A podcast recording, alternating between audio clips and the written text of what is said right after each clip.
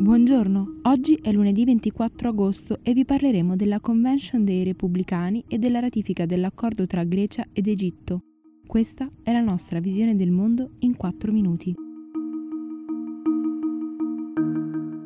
Comincia oggi negli Stati Uniti la convention dei repubblicani, al termine della quale Donald Trump verrà formalmente nominato candidato del partito, anche se il suo nome non è mai stato messo in dubbio. Diversamente dai democratici, che hanno svolto l'intera cerimonia online, i repubblicani hanno mantenuto un evento in presenza nella città di Charlotte, mentre il resto dell'evento sarà in diretta dalla Casa Bianca e da Fort McHenry, un forte militare situato nei pressi del porto di Baltimora, nel Maryland. Per l'occasione si riuniranno, pur seguendo uno stringente protocollo di sicurezza fortemente voluto dalle autorità locali, 336 delegati provenienti da tutto il paese. Agli invitati è stato chiesto di rimanere a casa il più possibile a partire dagli inizi di agosto e di evitare qualsiasi rischio evitabile. Una volta sul posto verrà misurata loro la temperatura, dovranno mantenere la distanza di sicurezza e indossare le mascherine. Il risultato, seppur meglio di niente, sarà comunque molto diverso rispetto alle aspettative del Presidente, che puntava a rifarsi dagli inconvenienti di quattro anni fa, come il discorso di Melania, parzialmente copiato da quello di Michelle Obama, o la lista di invitati ritenuta non particolarmente prestigiosa.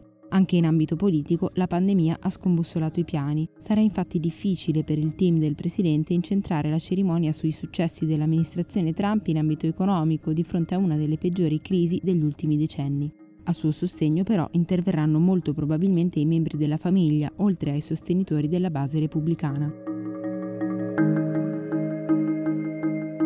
Mercoledì la Grecia prevede di ratificare l'accordo raggiunto lo scorso 6 agosto con l'Egitto per ridefinire i confini delle zone economiche esclusive, aree marittime adiacenti alle acque territoriali di cui uno Stato ha diritto di utilizzare le risorse naturali. Il patto è stato già confermato dal Parlamento egiziano e, come sottolineato dal ministro degli esteri greco, Nikos Dendias, rispetta le disposizioni del diritto internazionale e del diritto del mare, oltre che le relazioni di buon vicinato. Non è di questo avviso però la Turchia che dopo l'intesa ha inviato una nave militare da ricognizione nella zona compresa tra Creta e Cipro. L'accordo tra Atene e il Cairo infatti si sovrappone a quello che il governo di Ankara ha stipulato con la Libia lo scorso anno, già condannato da Atene come illegale.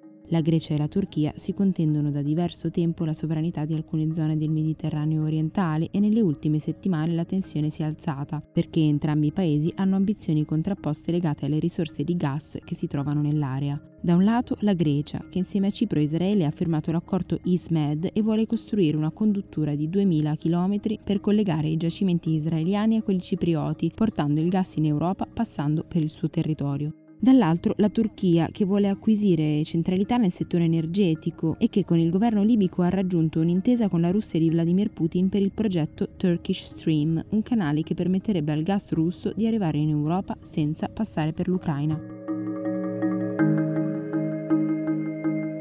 Per oggi è tutto, da Antonella Serrecchia e da Rosa Uliassi, a domani.